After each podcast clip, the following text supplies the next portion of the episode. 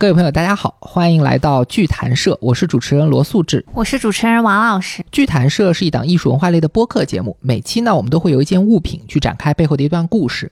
今天的主角是一只茶碗，也就是收藏在日本静家堂文库的稻叶曜变天目盏。曜变天目是一种黑釉建盏，最初是南宋时期在福建烧制的，后来呢，经由在浙江天目山佛寺中的日本留学生带回日本，因此得名叫做天目盏。曜变天目之所以珍贵，就是因因为这种在黑色釉底上五色斑斓，被形容犹如掌中宇宙的曜变效果，完全得自偶然，概率极低，可以说是亿万中出一。现在全世界呢，只有三件半宋代的曜变天目存世，其中半只是在杭州出土，另外三件是传世品，包括这只稻叶天目都在日本收藏，并且都被列为日本的国宝。那不同于我们常说的中国国宝，只是一个民间的泛指概念，日本国宝是由日本的。文科省核定的有形文化财产，在所有的美术工艺品的栏目之下呢，一共只有八百多件，所以含金量是非常之高。那这么一个国宝目录里面，一口气收录三件几乎一样的茶碗，也可见日本对于中国古物的推崇。其实除了曜变天目，这份国宝名单里还包括了宋徽宗的画、宋元时期的一些书法，还有中国的陶瓷古籍等等，这就非常有趣了。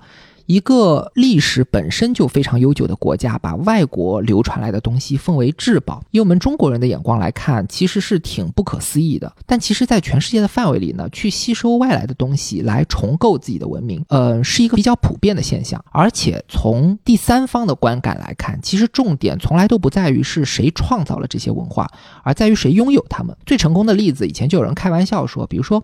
奥地利，他们就成功的让全世界都觉得音乐家全都是奥地利人，战犯全都是德国人。那同样的道理来看，我们东亚，特别是如果你去对比韩国和日本，就会发现一个特别有意思的情况：每当韩国人去主张一些和中国有关的东西，像江陵端午祭、呃粤东泡菜，但好像觉得是一种文化侵占；但我们去看到日本人摆弄中国的文化遗产，像是茶道啊，像是漆器啊，在国际上已经变成了日本的代名词了。我们反而没有一种很强烈的被抢夺的感觉。甚至还会有人自责说：“你看老祖宗的东西，我们自己不能好好珍惜，反而变成日本的财富，这是为什么呢？”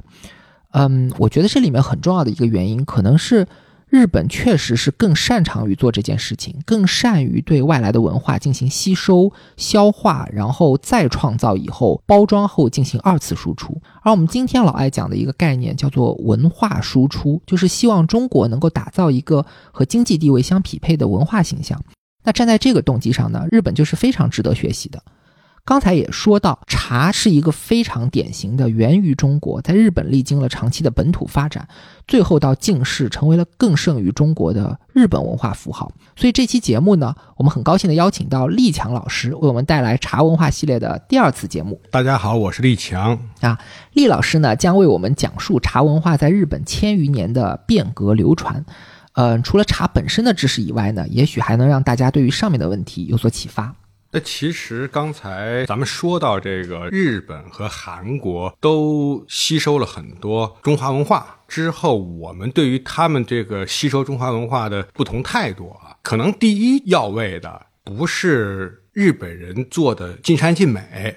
而是韩国人做的太搞了，就韩国人这事儿搞的，他太不像话了。那这个太不像话，当然比较起来是和日本比较。日本呢，一个很典型的特点，他做事儿比较认真。这认真就包括吸收、学习，也包括消化、创造。认真了，大家都会尊重一个认真的人的。我不认真，把别人东西拿来就说是自己的。一次，人家觉得你是不是无知啊？两次，觉得你是不是无畏啊？三次，就觉得你是不是搞笑啊？你搞笑，我就陪你搞一搞吧。这个东西是该搞，是吧？这个，呃，所以更值得我们今天来借鉴的一种方法，肯定是日本人的方法，因为我们可能确实更缺少的也是一种认真啊。那么，如果是最粗略的来看日本的一个历史，大体上就是三个阶段。早期呢。像奈良时期、平安时期，呃特别是奈良时期，主要就是学习中国文化。但即便是学习的过程之中，他到平安后期已经有了自己要吸收来创造自己文化的这种想法了。在之后漫长的一个将军武士的时期，他都在努力的发展本土。当然，这个天下大乱的时候，来不及去更多的发展文化嘛，在零星的地方做点努力。到了天下成平、社会稳定的时候呢，他可能就做一个系统性的工作。但无论如和，他在发展本土之后，又过了几百年，他突然发现，随着时代的变化，他说我们不能够光学习中国，光发展本土，我们必须得和世界进行一个交流。他拥抱世界了。这个接受的过程之中，有他自己接受的好的那一方面，成了今天。公认的一个现代的亚洲的文明的强国，哎，这个是它的好处，也有它接受过程之中跟风跟错了，发动了不好的侵略战争这样的一个历史时期，哎，总而言之，最粗糙的来看，它就可以说是学习中国。由于他当时学习的是唐代嘛，唐代有大量的亚欧文明整体的产物，那可以说他也接触到了很多除了黄河流域、长江流域之外的一些文化，可是很快的就发生了一个自我的文。文化觉醒，最后发现光自我文化觉醒不行，光学习中国更不行，那干脆就直接拥抱世界，融入现代世界大家庭的一个分子了。啊，这就是日本的一个整体的过程。啊，厉老师把日本的文化史大略分成了三大阶段。第一阶段是日本的奈良平安时代，时间上呢大致对应我们中国的唐和宋这一时期。日本以对中国的模仿和学习为主。由于唐文化本身是亚欧文明大熔炉里的产物，所以流传到日本也有着很多超出了我们汉民族的东西。那第二阶段呢？从日本最初在镰仓建立最早的幕府开始，一直到江户时代幕府的完结为止，也就是日本的将军和武士的时代，对应中国南宋的末期，一直到清代的中后期。这个时期呢，日本在吸收和消化中国文化的基础上，探索出了属于自己的本土风格。第三阶段呢，就是我们所熟悉的明治维新开始，经过世界大战，一直到今天的这么一个历史阶段。在这个时期里，面对格局更大的全球化背景，日本把模仿和学习的对象也从中国扩大到了全世界，更把自己融合后的文化推向了全世界。所以，我们今天的节目就会把茶文化在日本的发展置于这三大阶段的框架里讨论。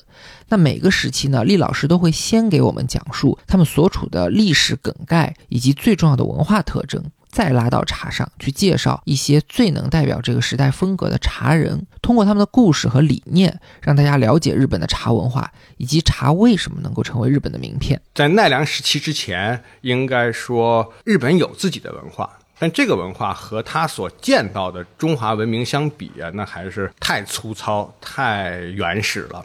所以他一见到了大唐文化，就立刻就臣服其中啊，可以说是完成了一个文化觉醒。这个文化觉醒对于日本的最本质的影响啊，就是从他之前的所谓的女王时代。到后来的我们今天说叫天皇时代，接触了这个大国文化，它文化觉醒之后，它的城市建设呀，它的这个人口聚集呀，包括从中国引来的那些技术啊，都发生了变化。一个区别就是建立了一个叫做土地私有制度的大宝法典。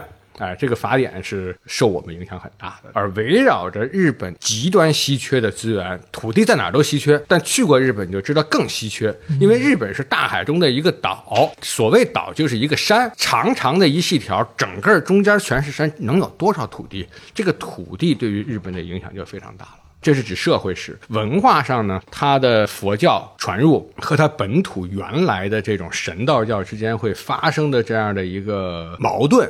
也会贯穿到之后的始末。最典型的一个遗迹，就是今天我们看法隆寺。法隆寺里面会有释迦三尊像，包括像说百济观音。当我们如果说百济观音的时候，就会说到一个词儿叫唐风。唐风的实际意义到底是什么？绝不仅仅是长安，也绝不仅仅是洛阳。唐是一个亚欧大文化，我们之前可能有多少次都在谈到所谓内亚的概念，核心的本质就是到底是以定居王朝为文化的发动机，还是以游牧民族为文化发动机的两种不同的史观。内亚史观认为是以游牧牧民族为文化发动机，逐渐的影响了整个的历史。我们这些中原定居王朝看起来很稳定，但是是由于我们离它那个发发动机就是以蒙古高原北部远。唐代的时候呢，正好是这发动机大发动的一次，所以唐风的实意是到处学习，兼收并蓄，而不仅仅是说武则天、李世民、安禄山这些人的创造。所以说，那么大的一个内亚的一个概念下，亚洲的一个动态之下，包括法隆寺里的很多造像，可能是从朝鲜半岛传来的啊。这里我要稍微解释一下，厉老师刚才提到的百济观音也是日本国宝。从历史记载看，其实从它名字也能知道，过过去是认为这尊观音从百济，也就是朝鲜半岛过去的。那今天的观点，从原材料上推断，它也可能是日本的本土制造。但不管是来自朝鲜也好，日本也好，百济观音长期都被认定是一件唐风作品。所以，唐风是一个在内亚范畴里面多元文明碰撞出来的一个文化概念，它并不是一个地理概念，范围呢其实也超出了唐朝的版图。这印证节目一开始所说的，对于一个文化现象，重点从来不在于是谁创造了它，而在于谁拥有它。盛唐的时候，中国同样也拥有很多未必是自己原创的东西。而且他们当时对朝鲜半岛很迷恋，他们说所有美好的东西都是朝鲜的，这是日本的古籍。如果不是《源氏物语》，就是《子时部》里的，反正一句话，反正说这是一个一个优美的一个女人看到一个美好的鸟飞过来了，她说：“哎呀，这鸟是哪儿的呀？”人说这是朝鲜飞过来的。哎呦，原来一切美好东西都是朝鲜的。这句话很丰富，甚至我觉得它都包括了对真正的亚洲中心地的这个黄河流域、长江流域的文化的一种有意无意的一种保持距离感啊，这种。东西，这个时候有没有茶？过去我们特别坚定的说有，这个坚定说有的来源呢，不外乎是两条。第一条是有人说正仓院里头啊有个记载，呃，说图七把啊，就是茶字上面多一横啊，还有图什么图什么的，说那个图指的就是茶。这个肯定是一种说法，也不敢确定。当时土也可能是指某一种青菜啊、野菜。中国这陆羽还没把这个土和茶给确定下来呢嘛。另外一种说法呢，就是说正仓院里今天保留了很多药饼。过去古代的学者曾经在日本的笔记里头说，这个药饼的形式和当时的茶饼很像，也真的有点像啊。那是不是这些都能够证明奈良时期茶已经来了？我觉得更多的还是一个传说，轻易的把这给肯定，我们现在可以说没有那么好的依据；但轻易的把这个排除，我们也可以说没有特别好的依据。之所以这么一个都说不清的问题，我们还要说，是由于这个时候是真正的他全面的学习中国文化，从中国传进来佛教，传进来。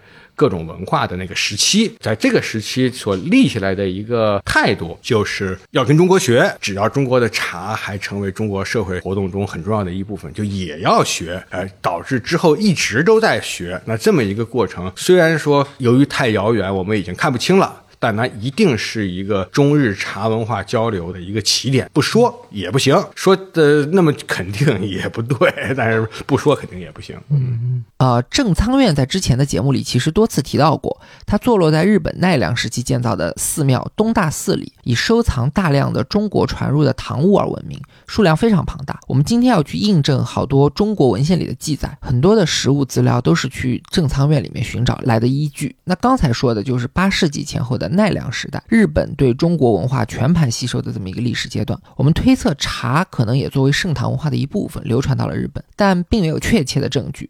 而明确有文献记载茶在日本的出现，就要等到下一个时期，也就是平安时代，对吗？对，平安时代的就是从七百九十四年建立这个平安都，也就是今天的京都开始的。我们后面会看到啊，一直到近代之前，日本的这些时代全都是用地名来命名的。奈良是奈良城，我们说去奈良旅游，不是说去奈良古朝时间穿越。我们说平安也是指的是平安京、平安都啊，是指的一个城市。从这个时候开始呢，到一千一百八十五年这个元平之战，或者再晚一点到这个一千一百九十二年一个元平之战结束，啊，这个过程是平。平安朝的历史，它时代相对长一点啊，可能有个几百年的时间，那它就可以分成前后期了。前期呢，还是继续奈良时期的传入；后期实际上已经开始了自己的民族意识的觉醒。那这种的自身的一个特征，就和前面说女性文化有很大的关系。女性在那个年代。还保持着一个很强势的一个地位，也使得接近女性的统治者的上层贵族的人都非常喜欢这种优雅的、细致的文化。同时，在这种宽松的管理之下呢，因为女性对于穿越阶层这件事情啊，比男性要放得更松。男性管理的时候，这阶层的穿越是所谓的上升的阶梯，也是愿意看得很紧的。女性相对看得松得多。这个时候就产生了一大批富农、地主、农民，在前面说过的啊，这种土地私有的情况下，就拥有了比较多的一个土地。然后又和这些僧人啊、贵族啊这些特权阶级结合在一起，形成了一批地方军事力量。在这种情况下，成为最大的一个改变，逐渐要产生出来一批完全不同于中国文化的人了。不管是元还是平，这种地方武装势力都会和中国文化不一样了。文化上的一个特点呢？前期是这个对中国文化的一个继续学习嘛，但逐渐的就产生了一种呃自由自在的创造性很丰富的一些情况，提出了一个。影响之后几百年的词叫“和魂汉才”，要用“和”就是他们的自身民族文化的灵魂，外面附加以外来的，当时的外来主要就是指汉民族的这种的才能。然后格调上，由于女性占的比例很高，就出来一种叫“勿哀”的一种观念，就是要哀叹年华易老啊，啊时光变迁呀。然后建筑上出现了这种自身的特点是寝殿造，这种我们今天还能看到一些遗迹，包括。宇治的平等院凤凰堂啊，两翅展前面一个湖泊，中国那种风格的基本没有这种方式。包括像早期的一些庭院，什么仙洞寓所、京都寓所，到京都去都可以看得见。后来天皇一直在住的这样的地方，都是水边建大屋子。咱中国强调的是要建一个台子上面建屋子。中国古代我们看什么烟下都啊，都是一个大台子。要学的是更多的是山。日本它山很多，又离海边又很近，它愿意建一个水池子，更多的是在水边。建一个，这就是他们寝天造的一种一种一种景观特色。然后也包括画出来了一些所谓大和会的这样的东西，一看就是日本人画的。哎，文字上出现了万叶集，这些文化上这种创造性的。所以到了平安时代，特别是平安的后期，日本已经不再是单方面的吸收中国文化，而是发展出了很多有别于中国的东西，就包括依水而建的这种建筑样式，类似大和会这一类的绘画，还有以万叶集为代表的本土文学，也包括像物哀这种独特的美学倾。像，那么体现在茶上又是一个什么样的情形呢？两个很重要的人物，一个叫做空海，一个叫做醉称。这两个人分别创造的就是真言宗和天台宗。在之前传过去那个东西是华严宗，就是东大寺啊，那是华严宗。不管是天台宗、真言宗、华严宗，都有日本的特色，和中国的天台宗、真言宗、华严宗不能够当做是一个东西啊。那这两个好兄弟呢，都到中国来学佛教。可是呢，醉称的这个徒弟被空海所吸引，转拜空海为师。最胜就觉得不好意思。但是跟空海就逐渐疏远了，怎么把徒弟拉回来呢？记载上他就给了这徒弟送了十斤茶叶，哎，来表示咱之间还有这点情谊在呢。这徒弟也很感动，但是也没有回来。那这个记载不能够证明日本已经大量喝茶了。能有日本大量喝茶的一个记载，就是嵯峨天皇接受了一个当时的和尚的领袖叫大僧都来奉茶，就在今天琵琶湖的这个位置上。既然要喝茶，他绝不是作为一口茶汤来接受。受的，而是作为一种文化来接受的，那么就有了所谓的皇帝所保留的东山玉物啊，东山玉物的里面的那些内容，其中很重要的一件就是天目碗开始有一些色彩斑斓的东西有自己的欣赏了。可能需要稍微强调一点，就是目前来看，这种曜变的或者是鹧鸪斑油滴的这些天目碗都不完全是自然的。是有人为的大概的倾向。我们简单的一个比方，就有点像是在陶瓷釉面上完成的一个泼墨泼彩。你说没有点这个人为控制呢，也出不来那个样子。全是人为控制呢，也没那么可贵。这些今天我们可能觉得已经是它太大的名气了，我们觉得它好像是这个都成了国宝了。它能够成为日本的国宝，是由于日本人认为是日本人把这个地位给推的抬上去的。如果没有日本人推，我们中。中国人觉得是一个，他是不是远远比不上汝窑啊？可能也远远比不上钧窑。那当然，今天我们觉得被这个世界人，就像有人说人被洗脑很容易一样啊，这个好像觉得药变嘛，一定比大部分的钧窑好看。可那个时候中国人肯定没有选择它。但尽管日本这么推崇药变丸，它本国是没有烧制的。它推崇的一个很重要的原因，也是因为它是一个从高等级文化发达地区传来的舶来品。如果没有这个因素，它也不见得那么推崇。推崇高等级文化地区的舶来品，大国上国舶来品，这是一个普遍的现象。很大程度因为他自己做不了。而且这个纹路，我们今天如果是不是那么大名气的碗啊，和它同时期的那些东西吧，我们可能会觉得它有点俗气。让你举几个名字，什么牡丹香炉，我们今天流行铁壶，当时是铁釜，叫做卢屋，那是个地名了。卢屋工匠做的牡丹狮子纹斧，那就是牡丹狮子，这你想想都觉得是不是有点这个太花了啊？太花了。水柱叫犀皮水柱，犀牛的皮的样子来做出来的，是在一个银的或者是铜的金属的器皿外面上堆上这种的复杂的大漆做的工艺。这种审美应该说和今天大家所理解的什么。性冷淡风、枯寂风还是区别很大很大的，但当时就这样啊。那个时候虽然说已经有了种种的迹象要创造自己的文化，但是还是还没有发展到后面我们看到的一些更极端、更简朴、更禅宗味儿那些。没有，甚至那个时候禅宗在当地的影响都非常非常小。呃，无论是日本的天台宗、真言宗，都是属于密教的一部分。密教是要，尤其早期密教特征就是要。把你折腾的够呛，一天要洗几回澡啊，要做的各种花巧的供奉啊，把那个酥油花啊或者是什么给做的，甚至包括走路不能像正常人走路，要像跳舞一样的走啊，所有的手都要摆得很优雅啊，就是他用这种方式来改变你日常行为，要从日常行为中脱离出来，这种行为影响到了方方面面，包括是审美也比较繁复，然后这个精细化的地方也要求的比较多等等的，和后来禅宗这种赤条条来赤条。条去那是两回事儿。那当然，最后密教也受禅宗影响，也产生了赤条条来赤条条去的这种的晚期的大圆满密宗之类的。可是当时的就是那个时代，就是那个环境。所以平安时代已经有了茶在日本的明确记载。最称送茶的故事证明日本已经开始喝茶。大僧都永中给天皇奉茶的故事说明不但有茶，而且茶已经成为进入日本上层社会的一个文化现象。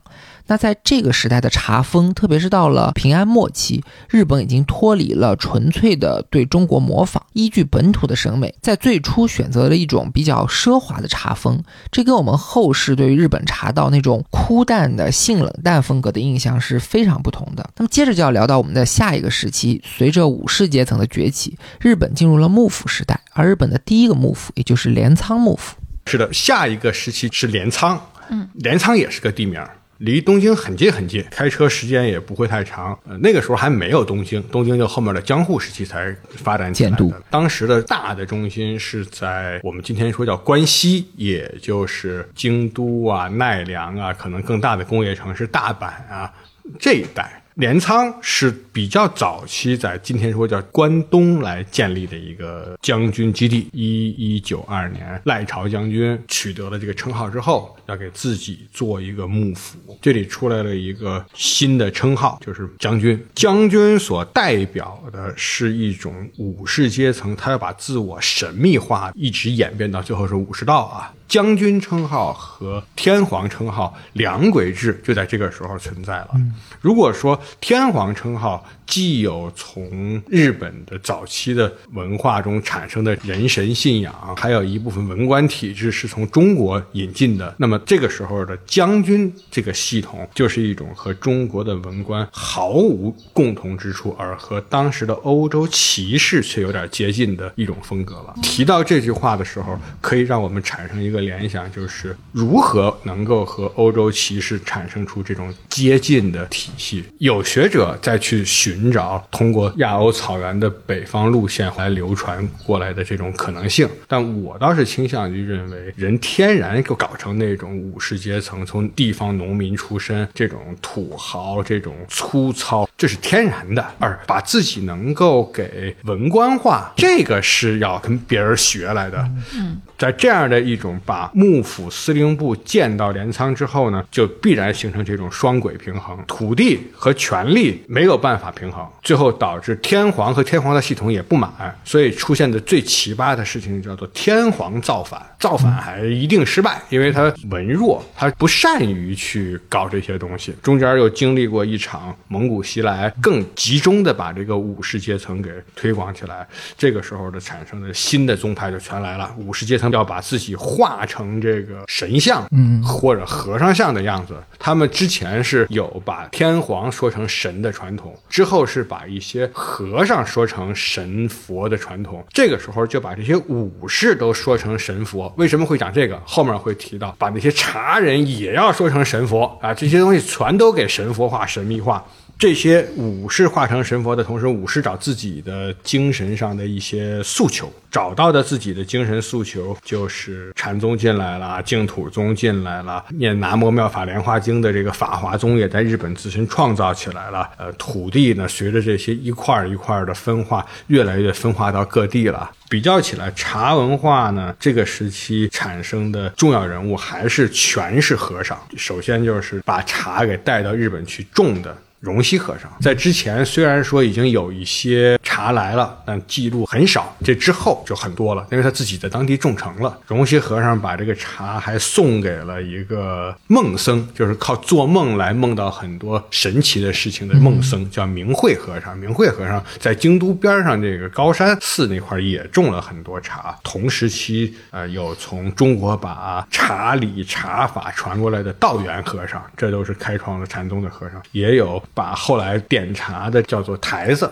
这个台子是寺院里的和尚点茶用的，传去的叫南浦少明，整个的基本传来。而到这个时期的最后的一位高僧就是孟窗和尚。孟窗和尚过世的时候，这个阶段已经结束了，就是镰仓时期，大概到了一三三八年，足利将军成将军就结束。孟窗和尚一三五一年才过世，所以孟窗和尚在这个年代我们会提到。在下一个时代，我们还会提到，就是他把这种禅宗的美学带给了下一个时代。而在这两个时代的一个大的分野，就是这个时代典型的武家还更粗糙，只是赌茶呀、斗茶呀、娱乐呀、花钱呀、喝酒啊，呃，这一堆东西，这些东西在日本的茶文化都往后有继承。但是在下一个阶段，这些武士发展发展，他也会走自己的文化，走自己的精细化道路，也不甘于。一代土豪、两代土豪、三代土豪，一直当土豪当下去，他们也不甘于如此。啊，这个把这个带到下一个阶段的，就是孟川和尚。嗯，那以上就是镰仓时期的大致情况。这时的日本呢，出现了最早的幕府。并由此开启了公家和武家并行的双轨结构。不同于日本传统贵族那种喜爱优雅阴柔、有些女性化的审美倾向，新兴的武士阶层在品味上呢，他们是更多的具有一种暴发户的特质。反映到茶上，就是我们上期节目聊过的，出现了非常荒诞的一种赌茶的风气。也就是说，当时的上层武士，特别是大名之间，他们会通过盲品来猜这个茶的产地。打赌谁猜得准？赌注呢，有的时候可以高达一座城市，这又是非常典型的土豪行为。但是所谓的贵族呢，也无非就是早富了几代的暴发户。新兴的武士，特别是作为武士首领的将军，也希望去寻求一种属于自己的那种贵族化、精细化的文化风格。那与此同时呢，日本也开始了对茶叶的本土种植，从而就具备了条件去开发一些有别于中国的茶道礼仪。这两种诉求的碰撞。就发生在了我们要说的下一个时代——士丁时代。士丁又回到了京都。士丁是京都的一个地方。士丁回到京都，这个几百年的时间是足利将军的时期。呃，这个时候禅宗继续在昌盛，土地进一步的分化，然后按村庄来收税，不按照人头来收税。村庄内部的事情就相对活跃起来。那村庄内部的人口的变化，中央政府也好，幕府也好，都管的不那么多，交给这个大明小的分裂专制来自己来解决了。里面就产生了一些活跃的能力，然后自然而然就出现了除了京都、奈良、镰仓之外的一些小城市。这些小城市就文化就很活跃了，包括今天琵琶湖旁边有个地方叫大京，然后包括后面会说千利休出生的那个地方叫界市，产生了非常多的小城市创造出来的物品。这些物品往往是由一种叫做“座”，就银座的那个“座”，就是“座”就是这一个。地区有自己独特的地方产物。做刀的、做工艺品的，或者来做一些土产品的，产生了这些自己独特的产品。这些东西都出口到中国，出口到欧洲。这个时期，它的出口是远远大于它从中国买的进口的，往往是一船货过去，除了带一些中国的货回来，还带了很多很多的钱回来。为什么以前它带不回来钱，只能带货？这个实际上和这个时期发生的两件大事关系很大。一件事情就是一三六八年朱元璋称帝，就是明朝产生了。明朝产生的时候，中国做的奢侈品相对少了。第二个事情，适龄时期的后期，一四九二年之后，发现了新大陆，整个的航海大陆打通了。日本人就有了各国来贸易，不一定非得从中国买了。当然，伴随着来的世界的传来了，肯定基督教就传进来了嘛。然后将军也要找自己独特的审美，权力在将军手里头，所以将军的审美影响超过了天皇的审美。将军所选择的国师，就是前面说的孟川国师。他建立起来的庭院就是这个天龙寺，包括五山石煞呀、呃雪舟画的画啊、能剧狂言的这些艺术形式，全是在这个时候产生的。包括我们今天看到最早的茶室，也是在这个时候产生的。不是指喝茶的地方就是茶室，而是指独立于其他空间的喝茶的地方。诗经时期早期和后期的两个典型代表，我们都特别熟悉的地儿，一个叫金阁寺，一个叫银阁寺啊，因为这个和三岛由纪夫有关系，是吧？嗯，金阁寺呢还是早期的，叫书院制茶室，不是只喝茶不干别的。到了银阁寺，那最近考古挖地基挖出来了，同仁斋，哎，就是一个只有四又二分之一叠，那和今天的茶室大小都很接近，里面还有灶，还有炉子。在这个时期，主要的影响师徒两人，一个就是能阿尼，然后能阿尼的徒弟是朱光，然后村田朱光自我觉醒，总之非常强烈了，包括他把这个精神性已经提出来了，人要喝茶，要喝的是赵州和尚那种性质的茶，而不是陆羽。性质的茶，他说他这茶陆羽都不懂，只有赵州才懂。他说这个人要用自己的心来当自己老师的话，这个人喝茶就被茶给霍霍了。你得当自己心的老师，一个是被各种资讯所诱导，别人说什么好你就去喝什么茶，别人说山头茶好你就喝山头茶，别人说古董茶好你就喝古董茶，这个叫被霍霍了。另外一种是我自己心里有一个清晰的判断，要当自己新的老师，而不是让新带着自己去走。包括审美格调上，说是光是一个天空中一轮圆月，他说这个很俗气啊，必须得有一点儿。云彩挡着才有韵味啊！哎，彩云遮月啊！然后包括他说反对茶专家，其实包括他那师傅都是一帮茶专家。啊，他说要主人自己来奉茶，你搞一个茶专家，什么都听专家的，你不是就要把自己搞错了吗？这种最初的我们说沱茶，当然有人说是那个差啊，那个他人家自己日本人都写成沱，你非要给他写成差也不太对路。日本早期文献都写成驼啊。据说早期的指的就是要从茶专家转向到主人自己奉。茶就是驼了啊啊！这里要解释一下了，刚才说的“驼记”就是我们今天可能很多人都很熟悉的一个词汇，叫侘寂，单人旁一个宅的侘。那现在我们经常用这个词来表示日本的一种审美意识，大概就是有类似那种接受世界的这种变化无常和残缺，去找到心中的宁静这类的意思。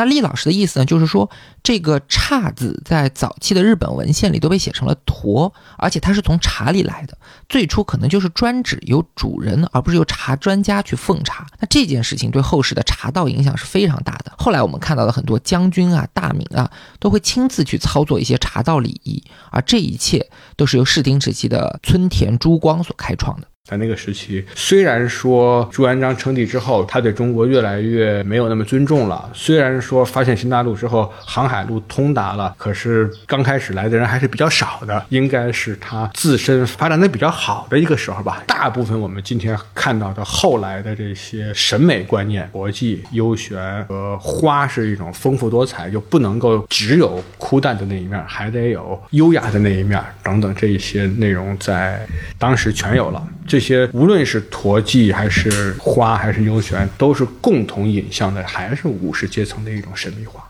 就是要制造出一种神秘感。和前一个阶段比，前一个阶段镰仓时期有一种非常重要的文物，当时是工艺品，今天就是文物了，叫做盔甲。镰仓时期的盔甲到这个时候已经变成了一个日用品了，就不再是一种好像很神圣的样子。当时认为那个盔甲很神秘的，可以抵挡各种各样的东西，可以有各种各样的加持。老百姓是要见到盔甲要磕头，要很信仰。你供奉它是因为它灵啊，嗯，哎，现在已经变成工艺品了，因为这个东西盔甲你再灵，可能碰到这个大的武器你就会失败。那么这个时候把这些要灵的东西给变成一种审美，变成一种不容易被揭穿的一些事情。嗯，以上就是室町时期。室町时代是日本小城市文化开始活跃的时代，也是武士阶层从暴发户向老钱、向贵族的方向去转化的一个时代。那反映在文化上呢，就出现了像朱光的茶室和禅宗的庭院、雪舟的绘画、能剧啊、狂言啊这类戏剧形式等等。而武士阶层呢，出于一种自我的神秘化和崇高化的动机，开始去有意识的去依照自己的品味，打造一个更值得被人仰望的文化形象。那茶作为这个形象的一部分，就因此在这个时代开始承载了更多也更具有日本特色的东西。所以，我们今天觉得，那茶怎么就从中国的东西一下子变成日本的名片了？它不是一下子变的，其实早在六七百年前的视听时代，这就埋下了伏笔。那么接下来就进入下一个历史时期，它非常短暂，但却也可能是日本历史上最为被人熟知的一个时代，也就是安土桃山时代。呃，安土桃山时代，我们会特别容易误会这个时代是茶文化的主体，是因为这个时代里出现了千里修，但事实上。安土桃山时代只有四十年左右，那么在这个时代里，除了千利休之外，你说出的所有的喝茶有关的人都不是茶人，都是兵啊，都是将这样的一些人。这段时间虽然很短，但是很绚烂。它的一些特征就是开始了把人按照武武将放在第一位。农农民第二位，匠人第三位，商人第四位，按照这个四个阶层来社会排序。这种排序禁止流动，互相之间不能够串啊！你是武将，你就当武将；你是农民，你就当农民。然后土地呢，也已经相对稳定起来了。随着这几十年的混乱战争，杀死了很多大名，土地又兼并的更集中起来了。啊，这也为后面一个时代开创了一些变化啊。土地的性质没变，按照村庄收税的方式没变，这些呃武将从下沉出身产生的这种个性没变，包括很夸张的搞的这个叫做这个黄金茶室啊，什么这个寿野永德做的那些很绚烂的屏风啊，然后建的很高大的记录城啊，这个时期倒真的是一个茶文化兴起的时代。最典型的代表人物在茶文化。当然就是千里修，包括继千里修而起的那个叫古田支部。啊，千里修因为被杀了嘛，这两个人代表的挺不一样的。在这之前没有出现过专业的茶人。古田之部也不是，他也是个将军，但是千利休是了。前面那些出名的人都是和尚，从这之后出名的人都是专门的搞茶文化的，不是卖茶的，不是种茶的，不是给人泡茶的小妹，而是专门搞茶文化、茶审美的。这个审美就独立出来了。千利休既要和当时的天下人要有一个互动，要和当时的这个织田信长也好，要和丰臣秀吉也好，要有一种符合他们的要求，要建这样的黄金茶室，同时又要。符合茶文化的风格，用最流行的一个电影，就是千里修的电影里的话，叫做“叫指向美低头”。他说他指向美低头，他把审美主义在这个时候做了一次觉醒，审美复苏，我觉得还是挺重要的。那么包括他定制了很多茶具，改造了很多茶室。这个时候会提到一个之后一直延续下来要说的问题，就是到底这个茶室是应该由是茶人来干，还是由设计师来干、建筑师来建一个茶具？到底怎么做是应该由茶人来主持，还是由设计师来主持？当然，两人意见一致就很好。就是意见不一致的时候，应该听谁的？听谁的？之后可能就包括他的生活化，他用一个很典型的方式来强调茶对于一种调性上的审美的重要性，就是他有一个竹子做的花入，就是插花的那个。竹子上插个花，那个叫日本人叫花入，起了个名字叫元成寺。哎，元成寺是因为在那使用过，这个是漏水的，一个竹子花入漏水，它要放到榻榻米上，你说这个玩意儿还了地了吗？这个榻榻米就会出现一个水印儿。哎，但是不论是他还是他的后人都说，要的就这效果，就要出这个这种水印儿出来的感觉。你到我们家去，在我们家榻榻米上放一个竹子要漏水，我不干呀。但是他通过你不干，那我就不用这个了啊，就是要出来这个效果。那这些东西都是强调一种独特的茶的审美，同时也在讲什么烧茶倒水都是这个茶的道啊，也在讲这个过去人的方法可以改变呀。而且当着这个丰臣秀吉就说：“我现在这方法不是过去人的方法了，过去人的方法不合理的我已经去掉了。”而且去的有合理性，确实是有很多本事的一个人。这样的一个人，他做的最重要的一件事情，就是要把茶文化独立出来。在之前可能还真没有。如果说朱光被称为茶祖，和他建立现在说最早的茶室是他做的嘛？这个茶室是专门为茶而产生的，就是银阁寺里的一个茶室。那么千利休就产生了一个独立的性格。不是一个屋子了，而是我一个人。这个人是为茶而产生的了，那这个是有他可尊敬之处的。安土桃山时代虽然只有短短的四十多年，却因为诞生了一大批，包括像织田信长啊、丰臣秀吉啊、德川家康啊这样最为知名的日本人物，而被大家所熟知。那在茶的领域也是一样，出现了有茶圣之称的千利休。他把茶从一种依附性的文化活动变成了某种独立的东西，从配角兼职变成了主角全职，所以可以说是有了千里修，才有了职业茶人这么一个社会身份。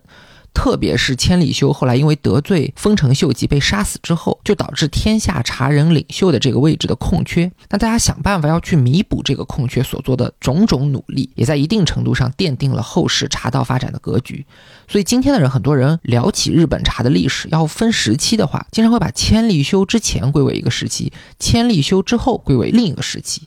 那茶圣的地位就是这么重要。接下来呢，我们就要聊一下千利休之后的时代，也就是德川家康所建立的江户时代了。实际上，千利休所在的这个短暂的时代之后啊，接着是一个很漫长的时代，就是德川时代。德川时代两百五十多年，而在之前的安土桃山不到四十年，之后的明治也只有几十年。德川时代是非常长的一个时期，在这个时期发生的最大的一个事情就是一七八九年的法国大革命，西方开始扩张了，拿了一些船到处跑，要把各地搞成殖民地，说自己搞帝国主义是为了拯救全世界。他也相信啊，他对自己的相信是到了极点的，就是尤其是这个英帝国。辖下的各种总督啊，他就坚持认为我来你这儿就把你给救了，他自己内心是真的相信的，这个是一个很奇怪的事情。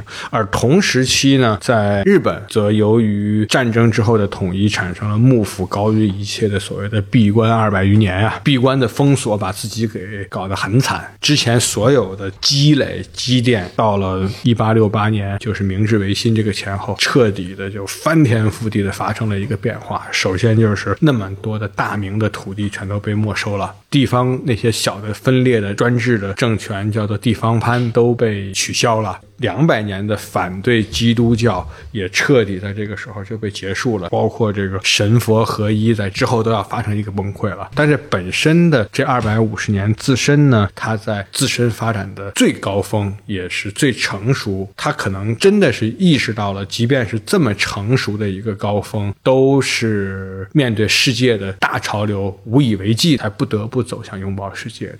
那么，它在这个时期产生的城市化是很明显了，建立了很多小的城市了。由于小城市就会有娱乐啊，就会有现代技术的印刷，什么浮世绘啊、茶屋町啊。茶屋町不仅是喝茶的地儿，茶屋町是说的是这个地方可以有各种的妓女娱乐、唱歌跳舞、花街柳巷，诸多的娱乐都产市民生活的，哎，很市井化了。包括我们今天看的金漆石绘，都是在这个时期产生的。像本阿尼光月，像这个芭蕉的诗，我们到日本。各地儿旅游都会有芭蕉石碑，芭蕉是个人名，就产生了日本文化的这样的特殊的一种十四七个音节这样的诗，都是在其中。这一时期的茶文化很集中的出现了三位代表人物，至少前两位和千里秋都有密不可分的关系。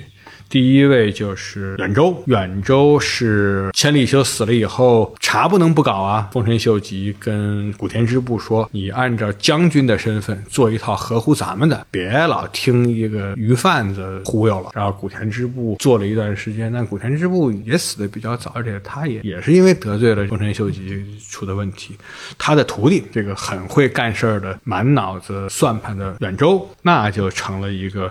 行业领袖，一个超级级领袖啊！他找到了最适合那个年代的作风，无论是在丰臣秀吉手下，还是后来在德川家手下，都极端强调一件事儿，叫不能光有娱乐化，还得有儒学化。他说茶道是什么？他说这个茶道叫忠于父君，对于父亲、对于领导必须得尊重，然后还不忽视家人，然后维持老友之间的友情关系，这就是茶道。哎，这个东西你说像茶道，像咱们今天理解的茶道。今天咱理解茶道，不是应该自己在桌子上喝一口，然后把自己从这些什么父君关系、领导关系、家人关系、老友关系里拖出来才是茶道吗？但是他说不行，这才是茶道。很有名的话叫做“既来一客，亦当盛情”。哪怕只来一个人，我也得对他得盛情款待、盛情招待。可是同时，自己的个人的空间呢，又给自己了极大的自由，包括做的很稀奇古怪的一些水滴啊，做这个茶叶罐啊，甚至自己在做一些伪画、做假画来获得自信快乐。就是他和别人交往的时候，要做到忠于夫君啊，不忽视家人啊，什么维持老友关系啊。但是他在面对自己的内心的时候，又可以就是想怎么。搞怎么搞了？变得很自由了。这一点在今天的日本影响很大。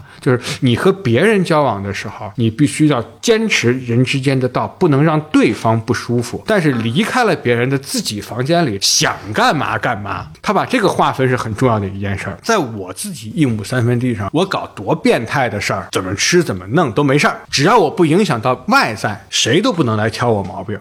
可是我和别人交往的时候，必须保持一个让对方要舒服。今天的日本人也是奉行这种行为模式，这是他们从小受的教育。所以我们会看到日本的公共空间啊极其规整，但你如果到了日本乡下，去那一个日本老头自己家里面，他的极端之乱，堆满了垃圾油腻，你是惊呆了的事情。这个只有你去才能够感受到它的影响呢。实际上影响到了后来的皇家，有那个时候有两处很重要的离宫，一个叫做修学院离宫，一个叫桂离宫。啊，据说都是他建的。他建了很多很大规模的茶室，和之前的不一样。如果去日本的话，日本的京都有个大德寺，里面有一个地方叫孤蓬庵，里面有他做的一个重要的茶室。我们刚才说什么千里秋的茶室都是二叠、三叠，反正很小很小。但是到孤蓬庵就像一个大堂一样很大。这些东西都是为了符合自己的武士阶层，也为了满足德川将军以及像丰臣秀吉这样的人的审美需求而。产生的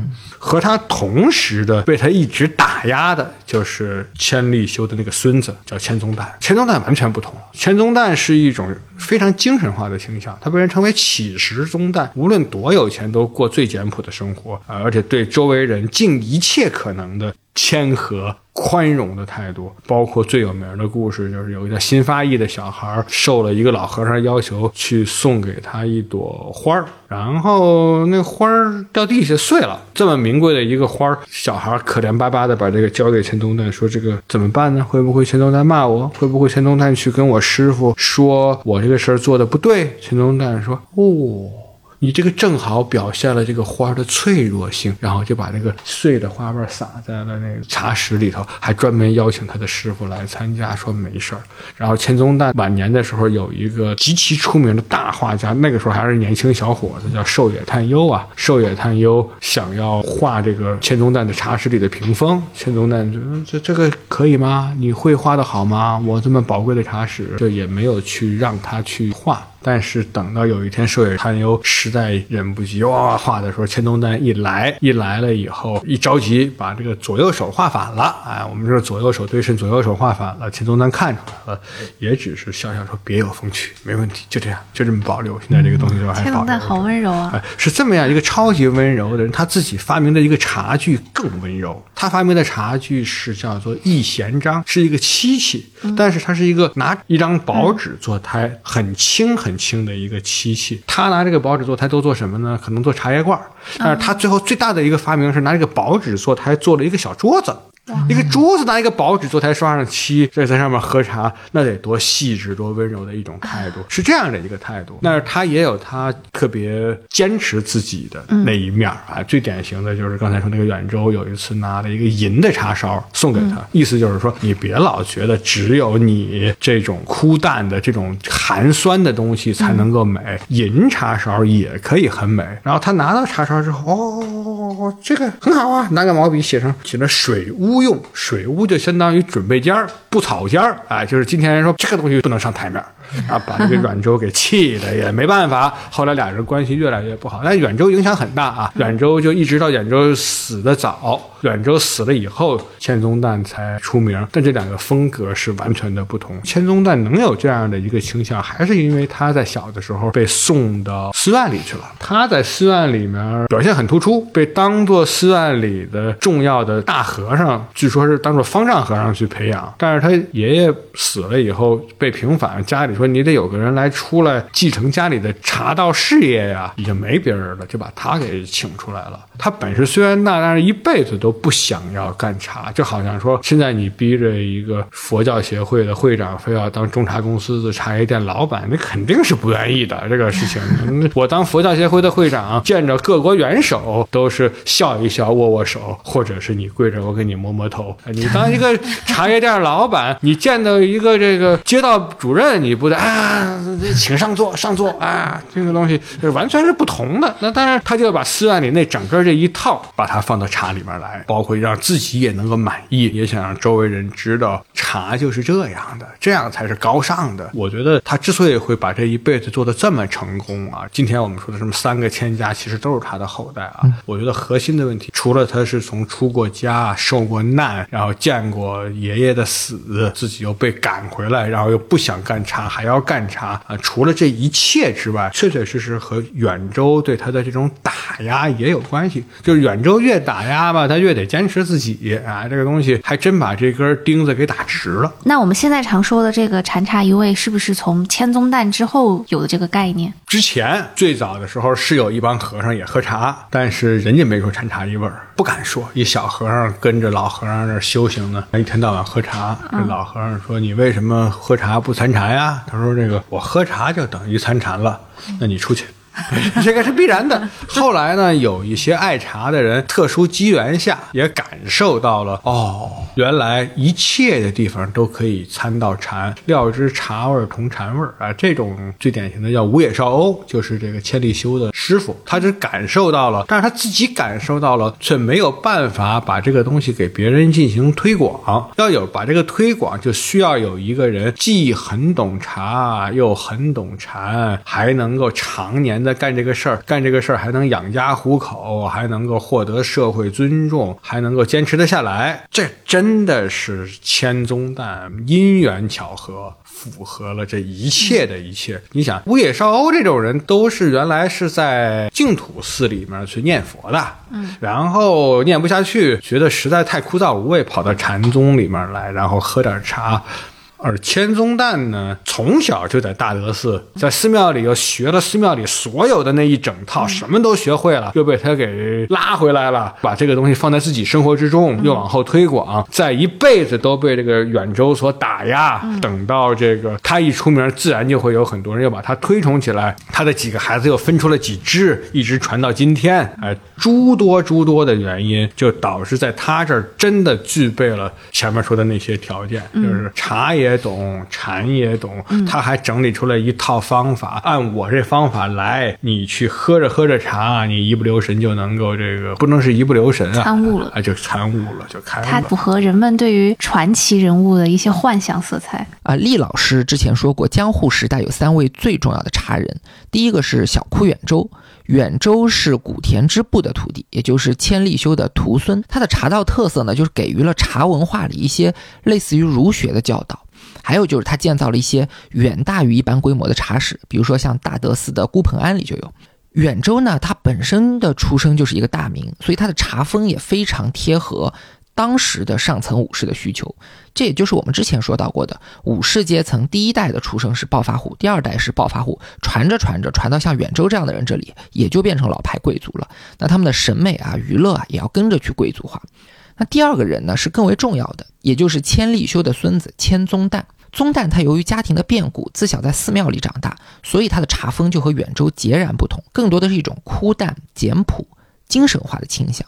我们今天的人老说禅茶一味，通过喝茶来参禅的这件事情，就是由千宗旦来推广。那接下来我们可以聊聊这个第三位人物了。远州和宗旦这是一对儿，都是在早期，在他们之后经历了一个很漫长的闭关两百余年呀，幕府高于一切，一切以稳定为大局啊，维稳是第一要务，各个阶层全在这儿主动的去自带干粮去维稳啊，这么一个奇怪的社会，结果就导致了全是假发展，看似繁荣，都都是这个假繁荣，没有产生实质的任何的进步。唯一的对后世影响大的就是要系统化的稳定，也就是家园制啊，就是三千家为代表吧，代一代的传播守旧再守旧。上一代说的话就是神话，谁当权谁就是老大。恐怖到什么程度？只有家园可以有他自己的名字，只要他一退位，下一个人上位，他就必须得把这名字让过去。不管这个家园到底有没有能力，只要他在那位置上，所有人都要把他像一个神一样的供奉起来。这种神话神话的，就是可能人家根本就不见得有这个兴趣，也不见得有这个天分，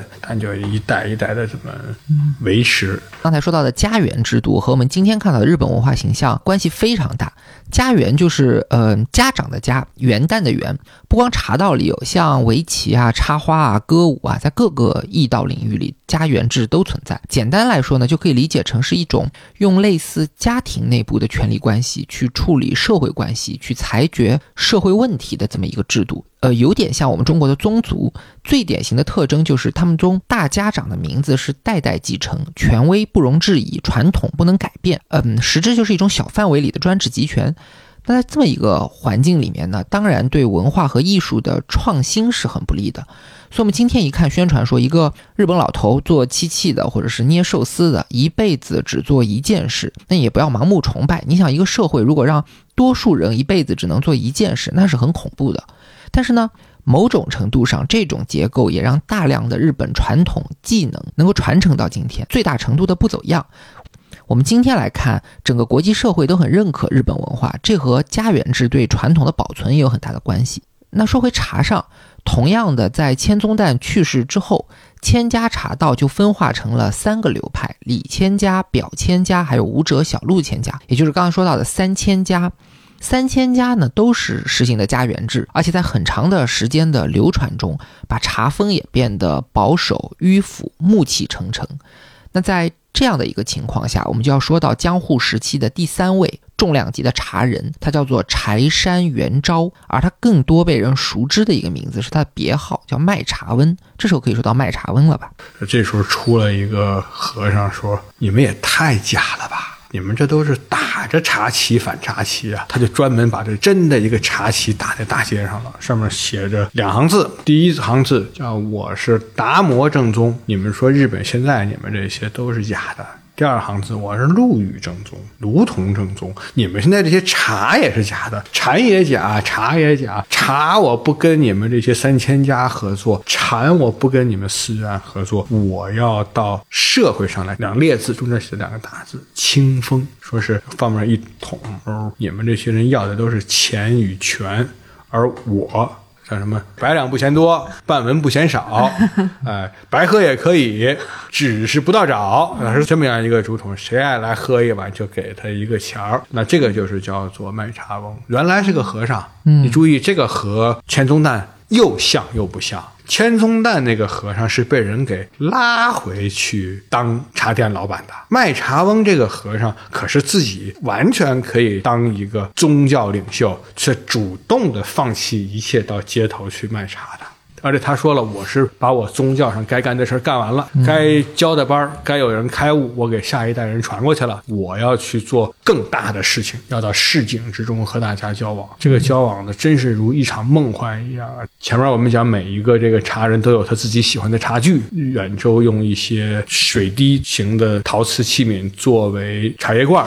还送给宗旦银勺。哎，宗旦是拿一张纸做漆器桌子，千利休是自己切竹子，不怕底下渗水。总之，每个人都有自己喜欢的茶具，我们却真的说不清卖茶翁的茶具是什么。他到临死的时候，把自己所有的茶具全砸碎了，一把火烧了，说不留给后人把自己的贪嗔痴附在上面的这个空间、这个余地。嗯，哇，好传奇啊！很令人敬佩。他就说，这个茶固然是美好，但是一定要让你自己喝了之后心灵清净、精神愉悦，越喝越高兴才是美好。如果喝着喝着茶，搞着搞着茶，把自己搞得越来越图名与利，越来越这个纠结，还不如就不要搞。他这一生自己觉得自己做到清净欢乐是肯定没问题了。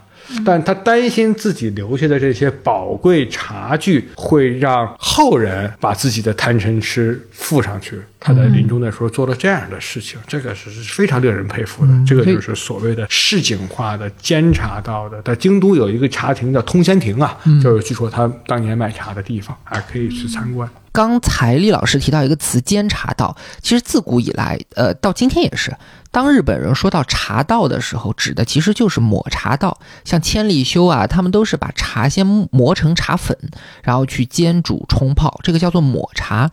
那比起传统的抹茶呢，其实煎茶道是更加新潮，也是更加接近于我们今天的喝茶方式的。那这个煎茶道基本上就是从卖茶温开始的吧？对的，就是卖茶翁，特别是卖茶翁的一些学生、学生的学生在一起，然后就产生了这个所谓的监察道。那监察道呢，本质上来讲就是两件事情啊，一个事情是由于日本这个时候发现了一些新的制茶方法，可以做出最好的茶叶，也就一直说全世界最贵的茶，其实新茶差不多是日本一些玉露啊等等的进行拍卖啊什么的，它确实可以。产生令人迷恋的离奇的滋味啊，这个是真的。哪怕只喝九滴茶，呃，满嘴的饱满感。如果我们今天来想要理解一下这个，很好理解，就是我们喝最好的古树的丹珠，然后你会觉得它对口腔的饱满感呀、滋味的浓郁呀有多强烈。那这种九滴的日本的顶级的玉露煎茶呢，就可能比它更要浓烈很多啊，但不要多，是低温茶。这个是一种茶叶制作和茶叶种植的革新，种出来的这种茶又找到了这种做法。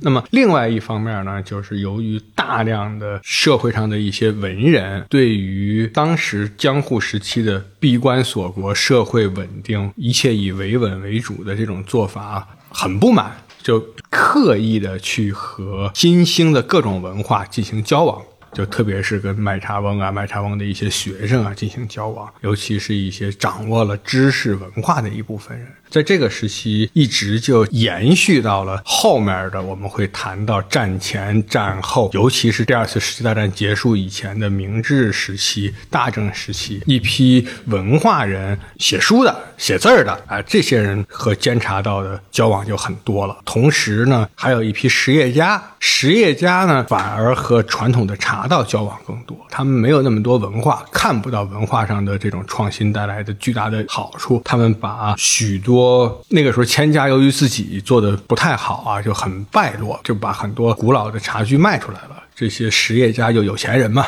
就花了非常多的钱，嗯，可能历史上仅次于战国时期那些将军武士赌斗时候能花的那么多钱，把这些买到自己手里，成为自己的收藏，然后又化私为公，变成和茶文化相关的这些美术馆，包括今天我们看到像什么香雪美术馆呀，包括像四君子院啊，啊根津美术馆呀，都是那一批爱茶的实业家。这两块就是说在战前。所形成的一个很重要的风格啊，这个时候日本也发生变化了，日本逼不得已开国了啊。这种开国的特点就是把大明土地没收，取消地方藩、地方势力，取消一切收归国有。然后在同一个时期呢，呃，应该说是一旦开国，他们毫不迟疑的就干了一件事儿。这个事儿中国人都知道，这个日本词儿叫全盘西化。啊，全盘西化，把宪法呀，甚至国名啊、外交方面啊，都按照一个国际上的方式来做。那个时候流行的一种做法就是帝国主义、殖民主义。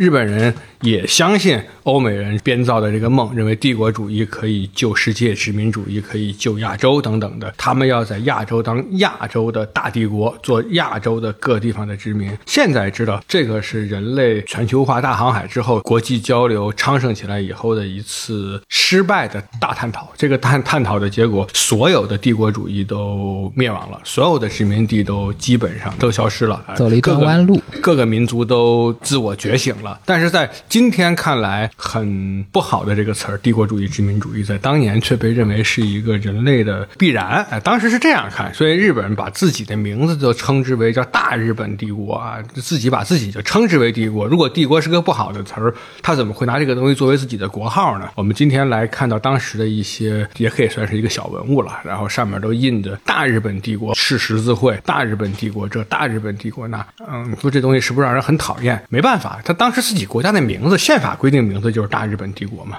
这也是他拥抱世界的一个表现。这个时候，各种的新兴宗教啊，包括这个对外介绍日本文化的这些人，什么铃木大拙呀，到欧美去创造这个日本的佛教，在欧美告诉别人日本文化的价值，都在这个时候。新兴宗教包括什么黑柱教、金光教、天理教等等一系列，茶文化也一样。茶文化除了这些实业家收购海量的美术品，也一批一批的往欧美去卖这些茶器，还包括在欧美写书。呃，最有名的就是《茶之书》啊，一九零六年出版的这个《茶之书》，让全世界人觉得这个好像。茶是日本文化的一部分。如果你真要看这个时期日本举行一些关于这个时期的大型展览，展出来的很奇怪，都是一些油画啊，呃，学习西方古典主义的雕塑啊，还有一些日本的精工啊，好像自己民族特色保留的没那么多了。呃，都抛弃了。嗯，它不是抛弃，它是融入西方的时候就必然就是这样，那一定要这样。留在日本国内的那部分传统文人倒是更和监察道发生了诸多的关系。日本人现在有一种看法，叫做明治维新的必然后果就是发动侵略战争啊。那这个历史学上对这个事儿有各种评论，因为历史不能重现，我们并不知道如果没有明治维新会不会就没有侵华战争。但毕竟真的是有了明治维新，而且一路狂奔融入世界，和世界列强进行竞争，自己叫各个领域都不甘居第二，这么样的一种心态，这也是他们国家的自己的一个政策，导致了在他拥抱世界的前半段，自己虽然取得了若干的进步，同时。时也给周边的民族，特别是中华民族带来了巨大的灾难，而且给他自己也带来了灾难。这就是战后他都被美军占领了嘛？啊，这都被美军占领了嘛？他被美军占领以后，不得不反思。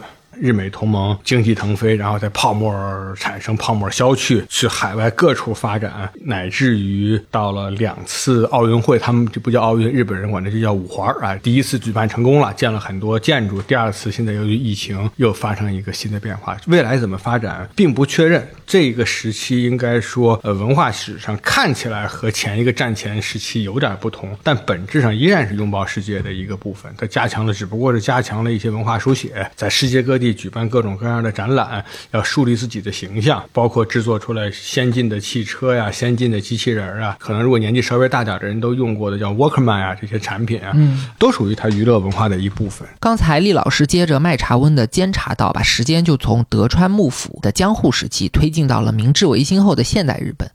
这个时期呢，日本它非常有主动意识的去使用国家力量，做了一个大型的文化工程，把历史上那些文化内容去进行包装和美化，然后二次输出到世界上，这就是所谓的文化输出。通过这种方式来树立自己的国家形象。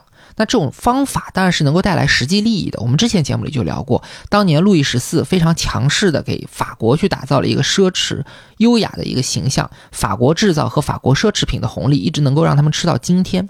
所以，我们中国今天也在追求说要做文化输出。那说回日本，日本的文化输出的内容啊，它就有呃像茶道、插花、围棋、漆器、庭院、能剧等等等等非常多。早一点的方式呢，就是刚才说到的，像写书啊、办展啊；近一点的，就是我们今天经常看到的，像电影啊、动漫啊、音乐啊这些更现代的载体。我们问，为什么国际上大家都觉得茶是日本的，不能是中国的呀？主要就是这个阶段在起作用。呃，我也觉得这种做法啊有可能为将来的日本带来一定的好处，但更大的可能还埋藏有更多的隐患。过度的国际交流在未来会变成一个什么样，我们并不清楚啊。可是已经形成了这个代表了，最典型的代表人物之一就是贯穿战前战后的这个叫做千宗室，哎，这是李千家的家园。战争结束之前，他是一个极其激进的战争推广分子，自己主动的报名参加特工队，不是神风特工队啊，当时很多特工队，神风是其中之一，他是海军的航空特工队，全民征兵，他参战。我觉得是一个用佛教的话讲叫共业，但是极其积极的以一个千家家园的身份来报名参加特工队，那就是别业啊。这里得解释一下，佛教里共业的意思，就是说一群人一个整体共同的作为。那别业呢？就是说，这群人中有的人的主观性可能特别的深，主动性可能特别的强，所以他作为也可能带来更多的后果啊。您继续，一面带着茶具四处推广，一面成为积极的一个主战分子。那个时期不光是千家，他们所信仰的那个宗教叫做法华宗，就是念南无妙法莲华经，这是个日本本土特有的宗教。日本自己的名字叫日莲宗啊，也是这个非常强烈的鼓吹战争的人啊，包括。秘密的举办了这个九一八事变来东北搞乱的，那都是法华宗的信徒，都是说自己在神奇之中。所以我对于这个呃神秘神圣的东西所给人带来的影响，真的是一体两面。怎么能够发挥好的一面，避免坏的一面，可能亘古都是一个大课题。在茶里面也是一样。到战后呢，他继续融入世界，这时候转身一变成了联合国教科文组织的亲善大使。在全世界各地的举办自己的茶文化的推广，写各种各样的书，通过各种各样的翻译来在世界各地都来推行。包括在咱们中国，在南开大学还举办了一个自己叫李千家的。大学名字叫短大啊，短期大学。那这短大是一年到三年，也不短了，也招中国人，也招外国人。哎，总之是一个积极的要到全世界推广自己的形象的这么一个人。和他同时期，比他出生要晚，但是比他死的要早的一群设计师啊，包括像大家熟悉的什么魏延武啊什么之类的啊，那当然可能更有代表性的一个叫内田繁。内田凡在门司港酒店，九州就是当年中国的船只要经过这儿才进入日本的那个地方。签写这个马关条约、下关条约，李鸿章去的这个地方，建的门司港酒店里，还专门做了自己的茶室。这个茶室把传统的茶室改造成了一个放在一个 T 型舞台上，啊，搭一个玻璃房子里面糊上纸，这样的一种展示效果，远远的超过了实用效果。啊，做的各种的东西都是这样，视觉效果站在设计师角度。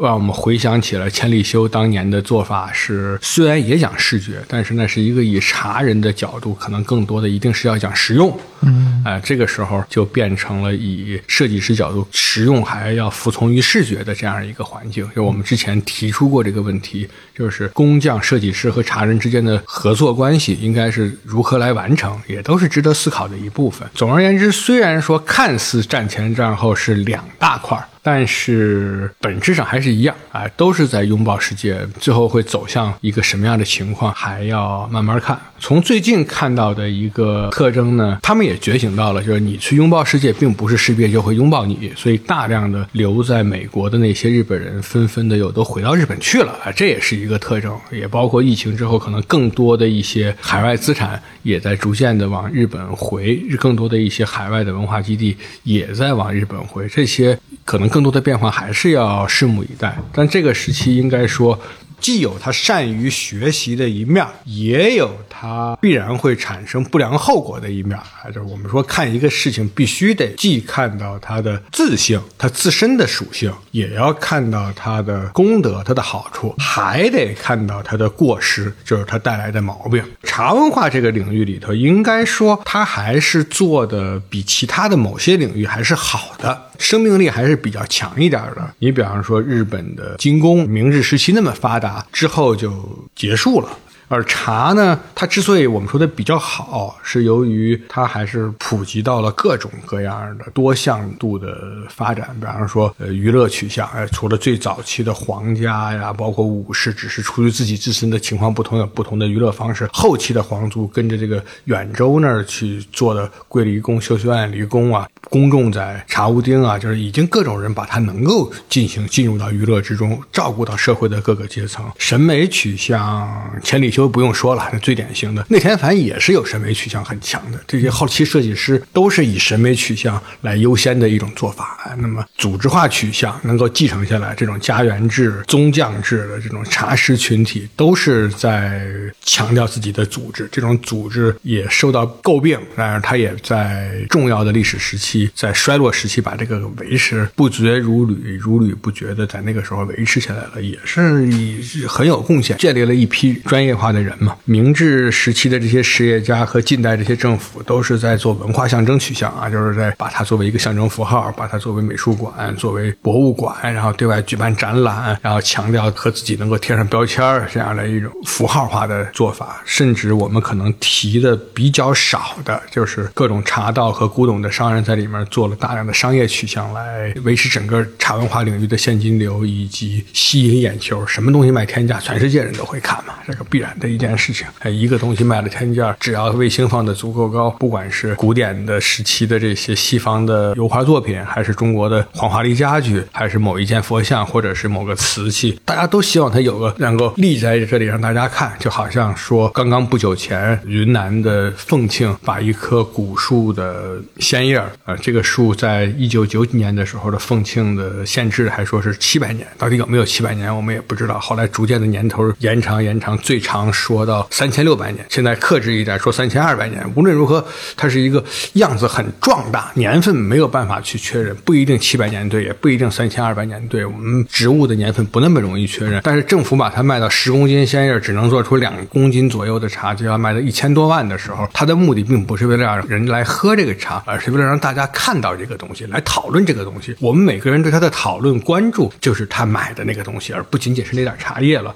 所以商业取向也贯穿始终，也很重要。包括一直坚持不变的日用化、精神化取向的，就是历代的这些僧家呀。虽然说别人怎么干别人的，坚持自己这一块。你看啊，这么多皇族、武士、公众、一些艺术家、创造者，千里修也好，内田繁也好，和实业家、商人、僧人，每个人做自己做那块儿，道并行而不相悖。这么综合的维持在一起，才使得它形成了自身的一个相对于其他的领域是一个比较丰富也比较好的一个生态。那讲到这里，关于茶在日本的历史，从古代的奈良平安时代一直到明治维新，再一直到今天，基本就讲完了。可见茶在所有的日本文化门类里面还是比较有生命力的。即便是经过了上千年的历程，对于过去的人也好，对于今天的人也好，茶它一直都在发挥作用。像李老师说的，它有商业的作用、娱乐的作用、审美的作用、寄托精神追求的作用、代表文化象征的作用等等等等。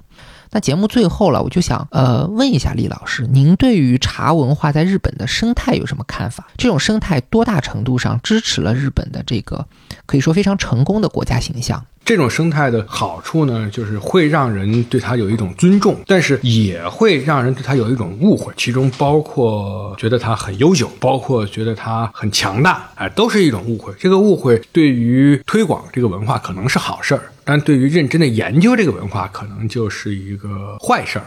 我们举个例子来证明它并不是那么悠久啊。在日本的文化中，有一个说法叫真行草，呃，同时还有一个说法叫续破集。真行草是书法的概念，续破集是乐曲的概念。据说都是来自于中国的早期啊，包括唐代，就真就是这个楷书嘛，正体，呃，行就是行书，草就是草书，序就是一个演出的序曲部分，慢慢引入的部分，破要把这序曲这个部分给破掉，然后进入一个高峰，集嘛。但是把这种针形草续破集，后来日本引进到了各种艺术艺能的方方面面。平安时期，这种词就已经传到了日本。在宫廷花道、贵族花道，在立花这里面，大概在诗经早期就有了。比方说佛前供要用真花，要用真的方法来做最严格的方法。在书院里面，贵族呢就是一个用形的方法来做，但是普通人家里面就是要用一种草的方式来完成。包括绘画是在什么样的绘画要很一丝不苟的工笔，很细致，就是真，然后稍微。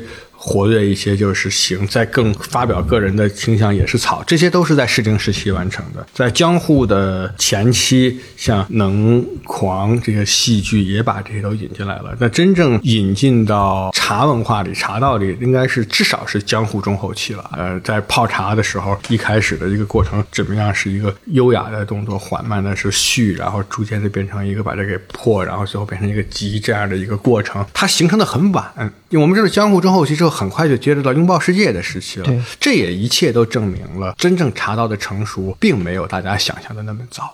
千里修之后很多很多年，他才成熟起来。千里修的孙子那一代，哎，可能再往后啊，他才成熟起来。文献上记载的没有那么清楚，可是简单的梳理的话，应该也能够看得出来。所以就回到我们一开始说的日本的文化形象的问题，所谓的国家形象只是一个印象。茶道在日本的历史是不是悠久不重要，大家认为它悠久很重要。